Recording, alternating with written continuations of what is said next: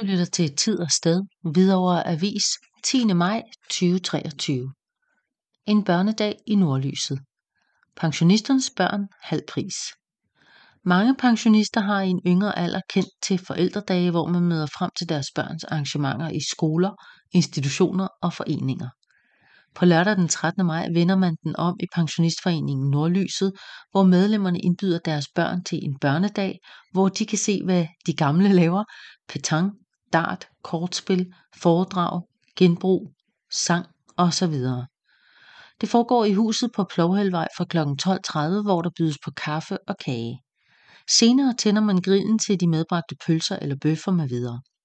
Foreningen sørger for kartoffelsalat og brød samt en ølvand per deltager. Alt dette koster 50 kroner per deltager og børn selvfølgelig for halv pris.